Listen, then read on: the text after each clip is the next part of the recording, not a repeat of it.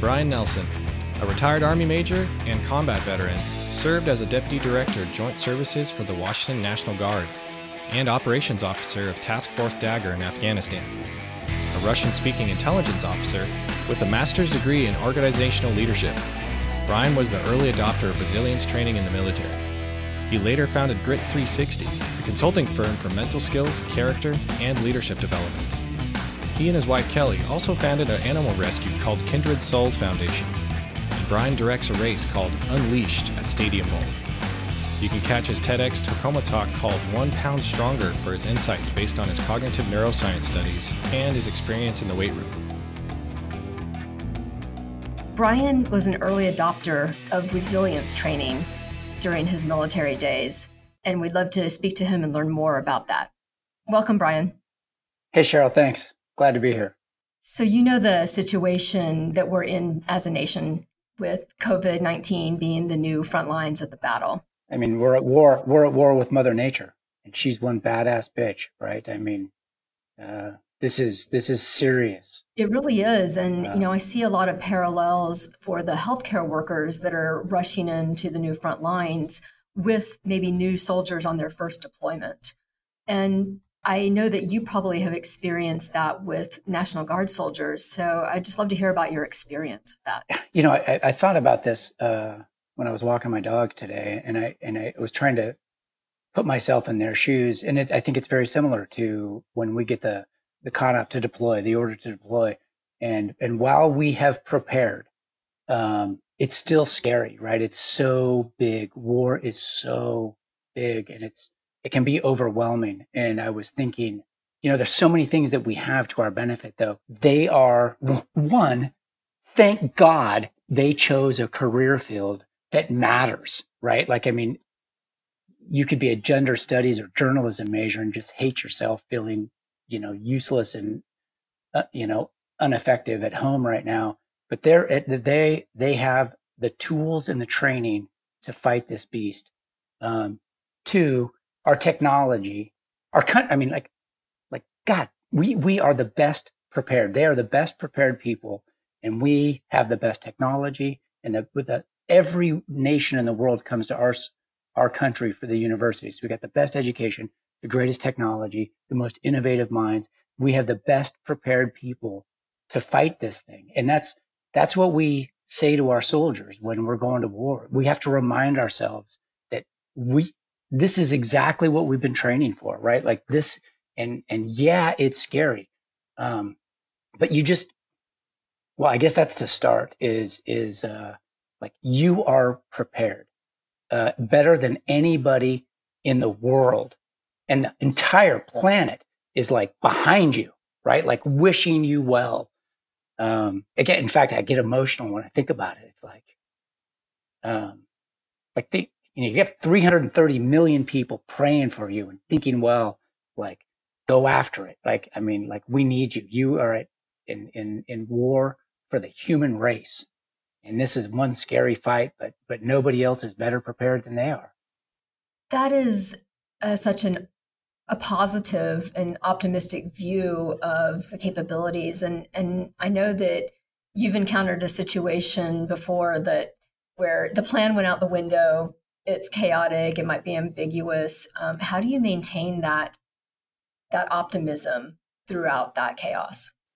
Okay so just they, this may not seem i was as we were going to deploy i was a company commander and i'd been the company commander for about a year and a half and so i had a degree of mastery. I, I felt very very comfortable. And then just just as we're going to deploy my boss the battalion commander fires me and says nelson you're going to be the s3 the operations manager which is a completely different job. And uh, and I really was intimidated, very intimidated, because it's a significant, it's a different role and a very big role that would affect the entire battalion, not just my my company.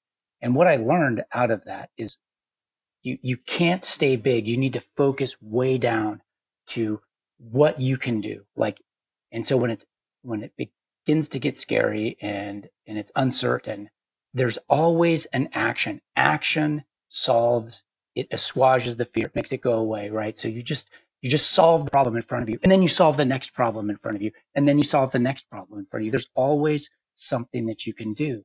And when we you, know, you could be in a convoy going outside the wire for your first time and you're scared as shit, right? I mean, it's scary and bad guys are everywhere, weapons out, and they, they know, you know, they want to shoot you in the face.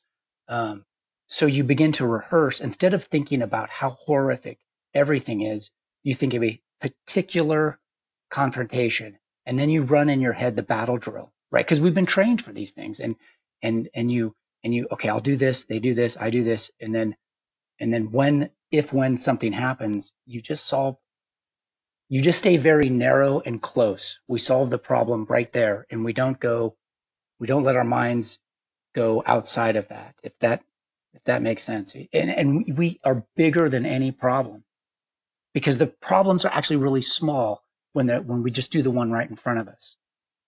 If that makes sense.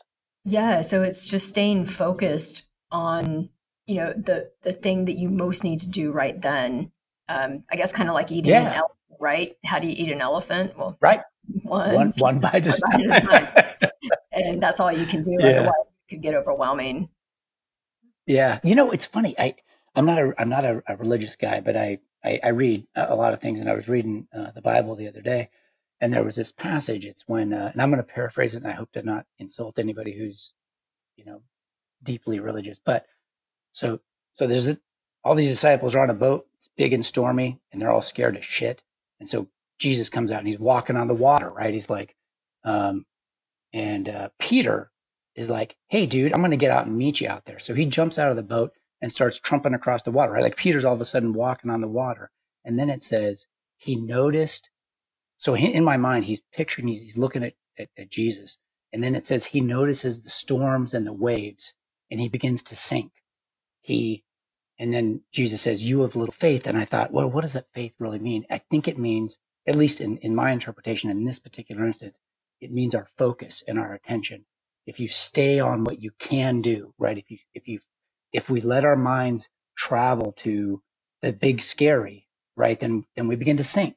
Um, and it's it's it's you know that was written 2000 years ago 5000 years ago however long but it's the we know it in neuroscience now right you you just stay focused so that's a that's a really powerful metaphor um, both for staying focused on the goal and um, being able to tune out the distractions around you and the detractors from getting the job right. done yeah yeah and there and there's everything that's that's trying to pull ourselves away from it but you just stay focused right and and it, it takes some mental jujitsu, right, to do that. But we, we're capable of doing that. Um, it helps when you practice meditation, notably, but uh, uh, but even without that practice, you can do it. Tell me more about the practice of meditation. How how does that fit into resilience? Well, I, I one is there. There's so much to it. One, it's I think the biggest practice with the first thing we learn one is we we we exercise the attention muscle, our ability to focus, um, and secondly, what you do with uh, with a mindfulness practice is really it's practice to eat. When I first started meditating, and I would try and sit quietly and focus on my breath in like three or four nanoseconds, I'm thinking about the day, I'm thinking about the cats, what whatever, and I would beat myself up and like, oh man, I suck at this. But really, what you when you when you recognize you're not thinking about your breath and you go oh i'm not thinking about my breath you think that's a rep like that's a pull up you're meditating. It's it's the it's the catching yourself and bringing yourself back to the task at hand. That's like almost the pri- one primary skill in, in mindfulness is just bringing our mind back and not you know not judging yourself for for getting distracted it's it's the winning catching yourself is winning that's meditating. That's mindfulness, is bringing it back to the task at hand. And that sounds like resilience, which is bouncing back, right? Coming back. I, yeah, absolutely. I mean, it is a, there's so many metaphors, right? Get back on the house or on the horse. You know, you brush yourself off from the plate when you got a chinner, you know, coming at you. Um, and, and you have to, but you have to get back in the plate. You have to swing the bat. Um, and it is, it is, you know, there's, it's, there's so many things with you, like with, with Teddy Roosevelt, you know, it's not the critic that counts. Um, it's such a powerful quote, right? Uh, but he says, you know, it's you're battered and bruised and dirty and sweaty, and it's not pretty right? It's not, it is not, uh, you're not indifferent. You're all in. And it's, it's, it is, it's kind of gross, right? Snot bubbles and spit and, and blood and, and all of that. But that's, that's resilience. Yeah, it's the man in the arena, right? And and yeah, exactly. Yes. Nobody yes. can criticize you because they're not even in the arena. right. right. Doing the best you can. Yeah. You know, it's funny too. I've thought about it's just a, a sports metaphor. It's like I've, I've thought about like you can only see that killer bounce pass when you're playing the game. You don't see it from the stands, right? Like you have to be in the fight. You have to be engaged uh, with the enemy, with the game, or whatever it is to to see the opportunities, to see the winning, the, the winning catch, the winning pass, and and and the critics fuck them, right? I mean, they're the journalism majors, right? Like they don't count, and and there'll be a reckoning when this is all over for all the clowns out there, the non-adults uh, that just want to pick it pick apart everybody that's in the fight. Switching gears a little bit, can you tell me about a time that somebody else was able to help you through some tough moments. What did that look like? Yeah, I think um, so. Here, here's what I think. I, I, I like its core. Like, uh, like everybody needs to be seen and everybody needs to be heard. Like people matter and we need to belong. Um, and the most powerful thing that anybody had said to me was we were. It was at the end of my my deployment, and I was we call it RIPTOA. So I was switching out with my uh, the incoming S3, and after it, we had done a big, we had about a two hour discussion on how I would fight his fight because our, our task, our, we had different, we had a different battalion, different, different organization. And uh, as we were leaving, this guy was a colonel and he puts his arms around both of us and he says to Dave, he says, Hey, Dave, um, everybody, everybody here at Division knows that Brian has been in command the entire year. And uh, I wasn't I was not in command, right? I was the I was the S3 and I was doing a major's job as a captain. And I almost wept in that like it was like thank you. Like somebody recognized my effort. So I would say what we can do for our people more than anything is like set a goal to catch 10 people doing something right every day. There's a couple of good things about that. One, it, it keeps our head it fights against our negativity bias, right? So you're you're seeking the good, you're seeking the right, and then you tell them, you name it and you say it. I mean, you, you fist bump them, well done, or you know, like look them in the eye and know, and and you know, maybe even a nod with his social distancing. I don't know what what they can do, you know, in a medical right, a, a, a fist bump, but give a metaphorical well done, and that's all we need, right? Like that. It's it we don't want the easy life, right? We want to be in the fight and we want people to know we want to, I guess we need, we need to be seen and we need to be heard that we're, that what we're doing matters. Um, and so it's, that's it, right? It's, it's, it's saying thanks. It's acknowledging well-timed, you know, accurate, good feedback will fuel people for a decade. I wanted to underscore a couple of things I've heard while we've been talking to you. One is that action is the antidote to fear. Absolutely. And that recognition is the fuel. I think so. Yeah, I think it's a like it's scary. Everything is scary. But but the scariest thing is to be alone. And so, you know, so we need to we need to tell our people that they matter and that they belong and we need you at your best, right? Like those are core things. So when you say thank you, you're you're you're telling people that they're not alone they're, you're recognizing their efforts, that their actions matter, and it it is uh, profoundly. It's way better than a bonus, right? It's way better. That's the kind of currency that keeps us alive and fuels the soul, uh, way more than any big paycheck or stock options or any of that shit, right? I mean, who cares about that? We'll figure that out after COVID, right?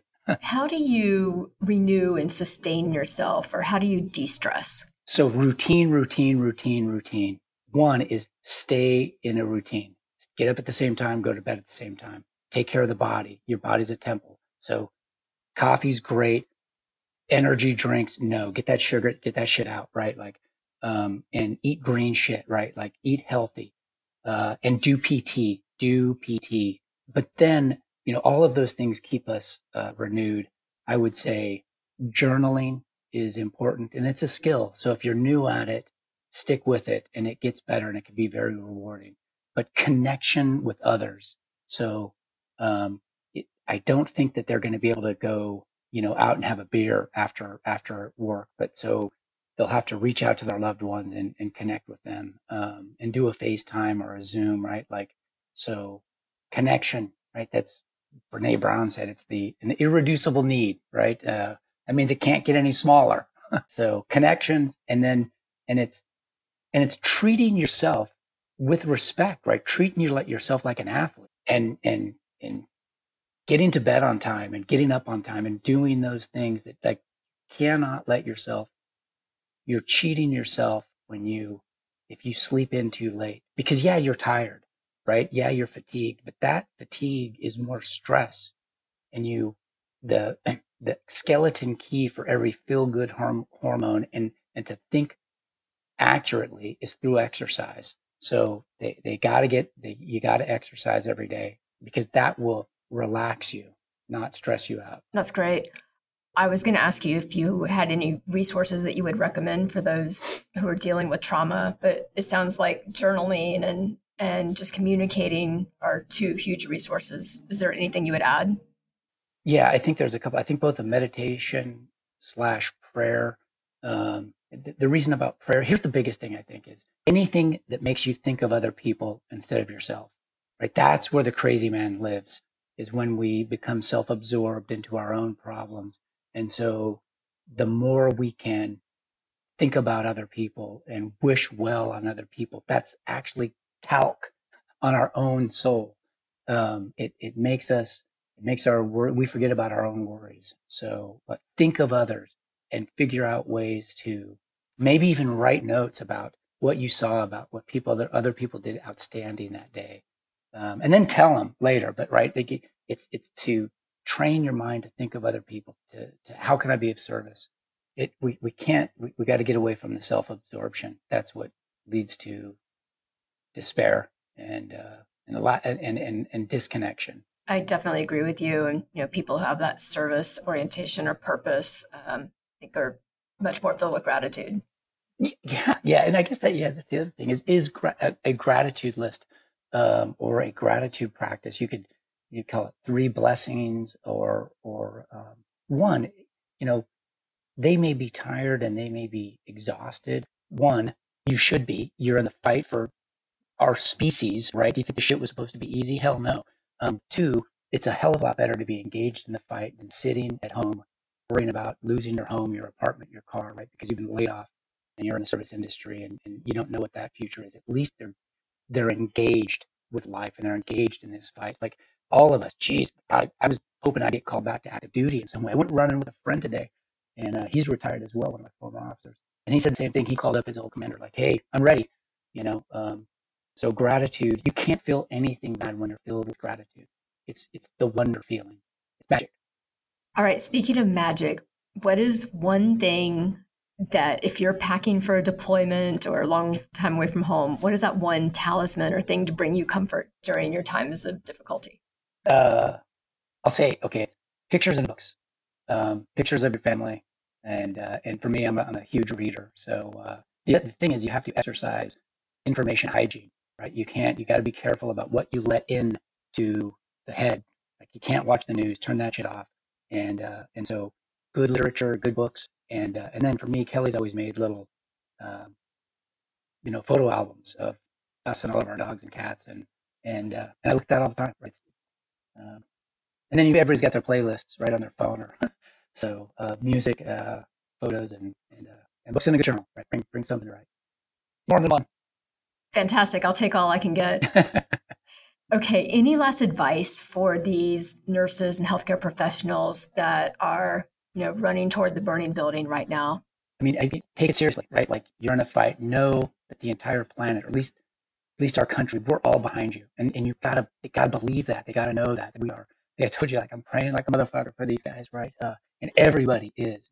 Um, but routine, I think, is so important. Is, is have a you you need a Spartan stoic life of, of, of routine. Um, so I say get up at the same time, go to bed at the same time, and uh, and always reach out. They're going to experience something. Those people that they're going to war with right now, they will be your best besties for the rest of your life.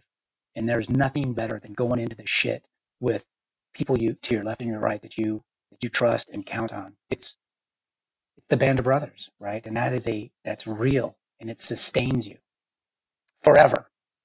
When this is over, you will remember those. And you will remember this will be the highlight of your life. This is professional nirvana, right? Like this is a shit Bowl, and you're up to it. You got the training, you got the technology, you got the badass ninja skills. They're special operators uh, against this, this particular enemy. So that was fantastic. All right. Brian, I just want to thank you so much for sharing your insights and your experience and your thoughts on resiliency. Uh, we are going to share this with healthcare workers far and wide, and I know that they're going to benefit from your advice. Thank you. Thank you. All right. Hey, thanks for joining us. We hope you'll share this with a healthcare worker or a first responder that you care about. Also, we hope you'll subscribe. This podcast was sponsored by TA Group Holdings with a partnership with New West Group. Till next time, adapt and overcome.